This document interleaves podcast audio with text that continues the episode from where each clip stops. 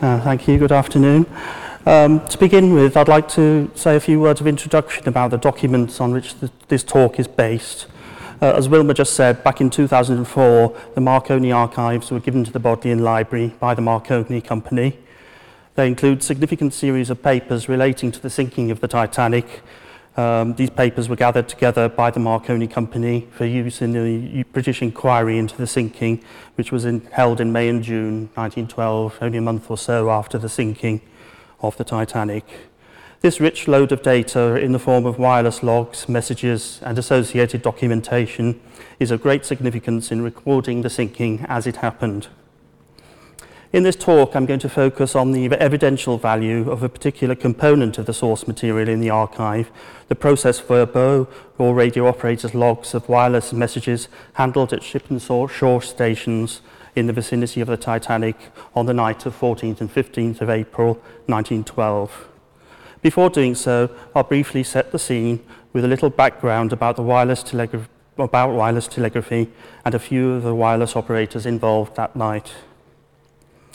The use of wireless telegraphy for maritime communication remained relatively new in 1912, but many passenger liners and other ships were equipped with wireless equipment and one or two operators, In many instances, the operators and equipment were su supplied by the Marconi International Marine Communication Company under contract to the shipping lines.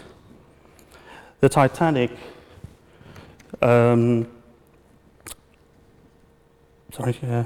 The Titanic the vessels of the White Star Line were among, amongst these, and the Titanic had very powerful state-of-the-art equipment with a range of 400 miles during the day and almost 2,000 miles at night. Um, that was better than any other ship in, in, uh, at that time, with the exception of the Titanic sister ship, the Olympic. Uh, on the photo here, which is a uh, photo of the, of the Titanic in Southampton, I think, you can see the um, uh, wireless aerial quite clearly. Um, above the ship, there were four wires stretched between two masts, um, and it's not always apparent that it's there in many of the other other other photos of the survive of the Titanic. Um, I do wonder whether it's actually been touched up in this photo to make it more more clear.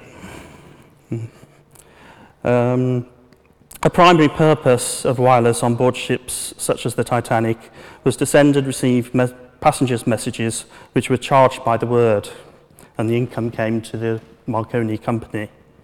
The operators were also contracted to send navigational messages on behalf of the ship's captain without charge up to a certain limit.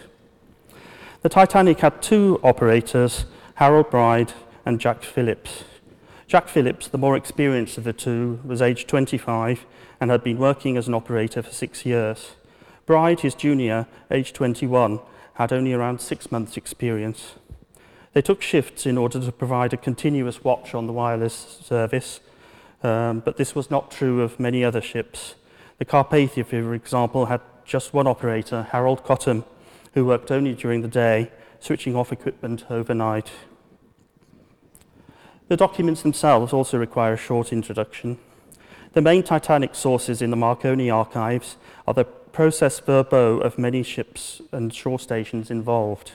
These are effectively logbooks kept by the operators recording messages sent, received, and sometimes also useful information overheard passing between other ships. We have the PVs, as they're usually known, for most of the relevant ships, though not, of course, for the Titanic itself.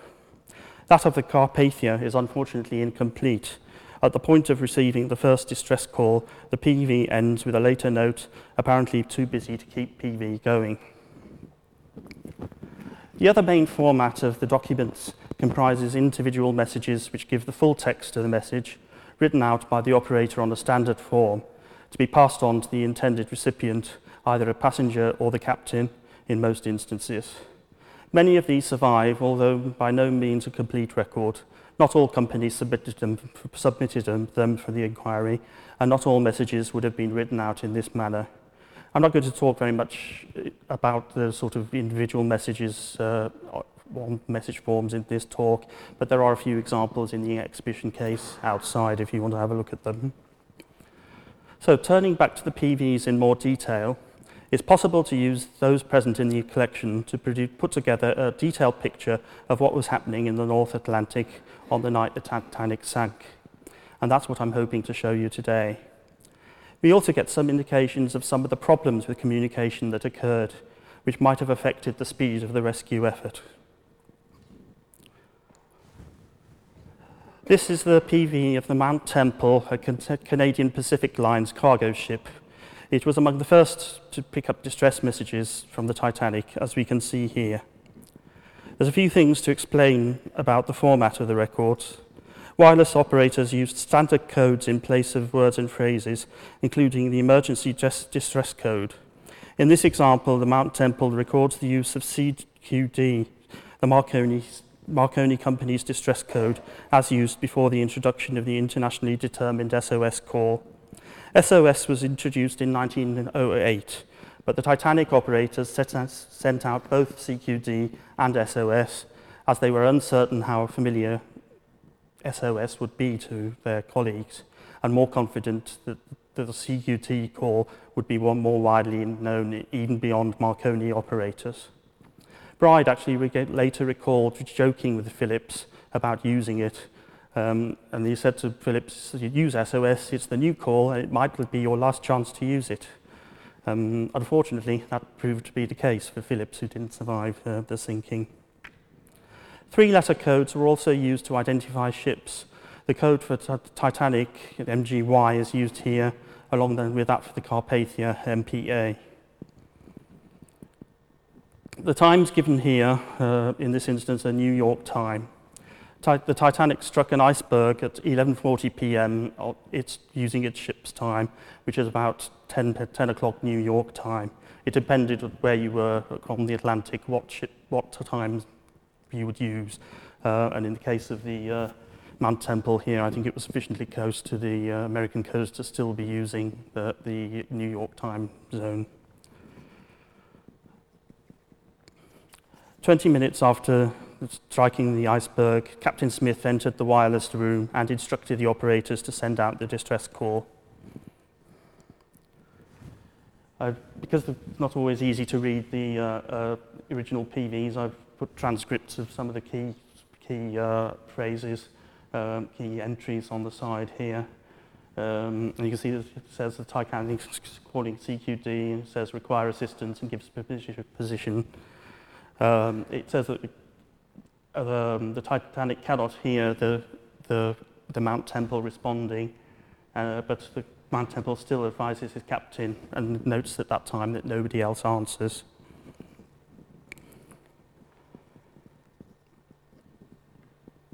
At this time,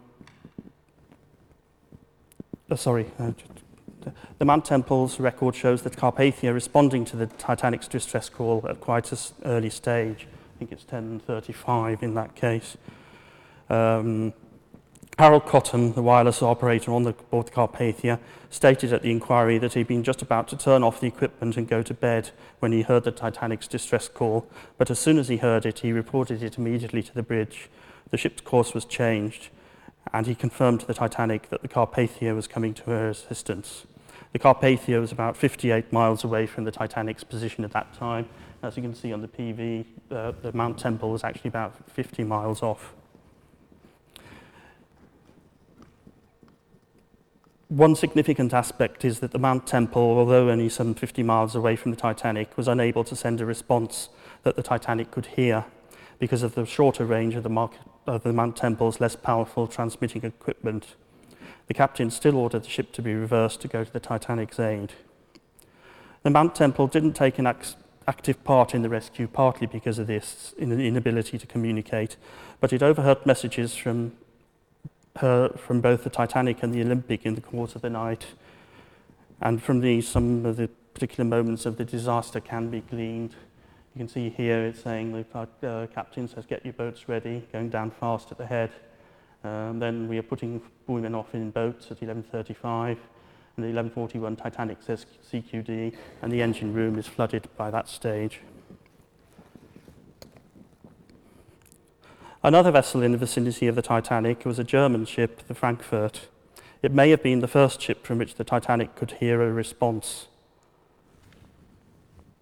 You can see here is at 10.40 saying Titanic is giving position, please tell your captain to come we, to our help, we are on ice. This record is partly in German, and the language difference may be a factor in the problems that the Titanic appeared to have with the Frankfurt, as it seems that the Frankfurt failed to understand the, emergent, the urgency of the situation and take action. This is illustrated in another PV of, an, in a, in, of another German steamer, the Ipiranga. At 10.46, the Titanic explained that we have collision with an iceberg sinking. Please tell your captain to come. Almost 40 late, minutes later, at 11.26, I think it is, uh, Frankfurt replies saying, our captain will go for your course. But in spite of this, half an hour later, at 11.58 p.m., there's another exchange in which the Titanic eventually said, stand by, stand by, stand by, go away. Harold Bride later testified that at this stage, the Frankfurt had again asked, what is the matter with you, over an hour after this had first been explained. Phillips was furious at the delay and the apparent stupidity of the Frankfurt operator and lost his temper completely and told the Frankfurt in no uncertain terms to keep out. One problem, the sort of additional problem that might have been affecting all this was that the Frankfurt signals were interfering with those of the Carpathia and since the latter was being more coherent, the Titanic operator took a decision to focus on communication with that ship as the most likely prospect for rescue. The phrases used, uh, stand by and go away, was standard use for wireless communication at the time, so they shouldn't, shouldn't be seen as particularly, particularly offensive, although it might, it might, might seem that way today. The Olympic, uh, Titanic's sister ship, some 500 miles away, overheard some of the initial exchanges with its powerful equipment. Um, before making contact itself. Here it can be seen that there's that much interference or jamming prevented clear communication. You can see the entry here. Uh, the Titanic is signaling to some ship and saying something about striking an iceberg. At that stage, the Olympic wasn't sure if it was the Titanic who had struck an iceberg, but he was interfered with by many X's, and that sort of signal for jamming, uh, and many stations working at the same time. Later on, though, better communication seems to be established, and the Olympic shows its effort to help despite the distance involved. Um, you can see here it's saying to send, the Olympic sending a message to Titanic saying lighting up all possible boilers as fast as can. Distress calls were sent out continuously by the Titanic until power gave out shortly before the ship foundered at 12:30 a.m. New York time. The PV of the steamer Virginian recorded the last signals to be heard. And here it says the Titanic's calling CQD, CQ, unable to make out its signal, and he says it ended very abruptly as if power suddenly switched off, his spark rather blurred and ragged. This probably marked the loss of power to the Titanic's wireless room, and the two operators, Phillips and Bride, then left the wireless room and went up on deck to see if any lifeboats remained.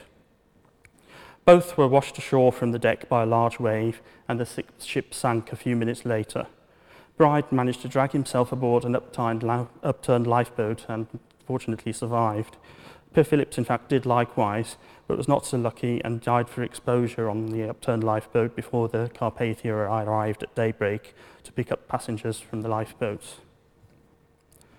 Having rescued the survivors, the Carpathia at that stage, the only ship at the scene needed to communicate the news of the disaster to other ships and to shore. The first to be contacted were the other ships which were nearing the scene. The process verbaux of the Virginian, which was an American cargo ship, and the Baltic, a White Star liner, record these exchanges. And again, looking at the PV of the Virginian on the next page, um, uh, the Carpathia says, tell your skipper we are leaving here with all on board, about everything, 800 passengers, everything okay. Please turn to your nor northern course. News of the sinking gradually filtered back to the shore, where in the absence of official communication, rumours were rife. The news reaching the North American shore was patchy, and in some instances was confused or completely inaccurate. This was due to two principal factors. Firstly, the limiting range of the limited range of the Carpathia's equipment, which meant that it was unable to communicate directly with the shore stations until it was much closer to the coast, and it had to rely on relaying messages via other ships. This led to delays in, to delays in accurate communication of the true state of affairs. Secondly, there was once again a problem with jamming. Only one wireless conversation could be, go on using the same wavelength within a certain range, and closer ships sounded louder than those further away. The Carpathia tried to communicate with the distant Olympic to take advantage of its vastly superior range, on a par with the Titanic's, but they were unable to hear one another over other conversations. The Californian and the Burma prevent, presented a particular problem in this regard. Two other ships quite close to the Titanic, and its currents was mentioned by several other operators. And one example I've got here is from the Baltic, um, another White Star liner in this case. And you can see here it says it's unable to work owing to persistent jamming by MWL, which was the Californian, who was talking all the time. And he even went to the extent of saying, making, commenting that the, the Californian was making such remarks as, do you see a four-masted salmon pink smokestack steamer somewhere around, which at dead of night might have been some, somewhat uh, peculiar. Um, and then it continues to comment on the jamming and carrying on of long, irrelevant conversations by the Burma. Back on the on Carpathia itself, the Captain Rostron's instructions to the operators were to deal with official reports, send lists of survivors, and transmit messages from survivors as a priority. Only then was anything incoming to be handled. Harold Cottam, the Carpathia operator, applied himself to this task and became exhausted from working almost continuously for many hours, only being relieved for short periods by Harold Bride, the operator, surviving operator from the Titanic. Bride had been injured during his ordeal in the water before being rescued and was actually carried into the Carpathia's wireless room as he had temporarily lost the use of his legs. Between them, they managed to gradually send the names of the survivors and start sending them personal messages the, from the survivors, and a task that, that was not completed even when the Carpathia docked in New York four days later on the evening of the 18th of April. Throughout this time, they were bombarded with messages from the shore asking for news of friends or relatives and for the details of the disaster. There was such frustration at the fact that the Carpathia consistently refused to receive messages such as these, as these and, um, sorry, there was much frustration at the fact that Carpathia consistently refused to receive messages such as these and at the lack of the news reaching the shore. The operator at Siasconset Station, uh, a coastal station on the island of Nantucket on the American coast, he records his uh, frustration in, the, in his station's process verbal. Um, he talks here about uh, over 110 messages being on hand, and yet we have been unable to raise the Carpathia uh, since 9.50 and 2.09 a.m., when after attracting his attention, he disappears, ignores our calls and offers of messages, urgent messages, etc. Jamming is quite bad, but uh, traffic can be worked off th through it, especially when the good signals are offered to the Carpathia looks like a case of laziness, don't care, or something of that sort. The Siasconset op operator's unforgiving comments do have to be taken into in context, as he seemed to have pretty short shrift for others besides his besides the Carpathia operator, as exemplified by another comment on the US Navy operators, in which he says uh, US Navy is a blot on the map, detrimental to business interests and a menace to humanity. So um, he seemed to have a bit of a short fuse when it came to sending his messages. However, the exhaustion of the Carpathia operators was recognized by other colleagues, such as that on the Minnewaska. And here he says uh, Carpathia commences the list of names without any preamble, and I failed to, failed to make him understand that Sable Island would probably be unable to read me by the time he finished. It was difficult to read him as his signals were very loud and broken. The operator was obviously tired out and his sending very erratic. Eventually, I made him stop and called Sable Island. To sort of draw to a conclusion, um, wireless obviously played a crucial part in the Titanic disaster and differentiated it from previous sinkings. It should be noted that without wireless, there may well have been no survivors at all. Um, no other ships would have known of the situation until too late. But in spite of this, there were clear limitations in the technology, procedures, and the operators themselves. And uh, in, the inquiries, in the inquiries that followed, um, there was some criticism, particularly from in the American inquiry, uh, of the operators who and was felt that those on when on the Carpathia they've been looking to sell their stories later on um, rather than transmitting messages. But as I, that is not my view, because as you can see, they were desperately trying to do what they were required to do uh, in very, very difficult circumstances. Uh, the Titanic inquiry highlighted these problems and did lead to improvements. There was a convention for the safety of sorry, a convention for the safety of life at sea uh, which uh, was uh, agreed in 1914 between several governments. And this included a section on wireless, which recommended that uh, a continuous watch should be kept and suggested an automated calling system to alert operators to distress signals, even when they were away from their post. Uh, this was, uh, was instigated eventually, but because of the World War I following on fairly closely from this, it didn't really get going until the 1920s. But in addition to this, an ice patrol was instituted. Um, the ship constantly patrolled the North Atlantic and used wireless to warn ships of, of ice in, the, in certain areas. And this was so successful that since its foundation, no ship has colli ever collided with an iceberg in the North Atlantic. So that's all I have to say today. Um, I You may have seen the display in the Proscholium, but if not, I do urge you to have a look at it. If you want to know more about the process verbaux, then there's full transcripts of several of the key ones in the book uh, um, about, the, about the disaster being published by the library. Um, so otherwise, thank you very much. And if you have any questions, I'll be glad to take them.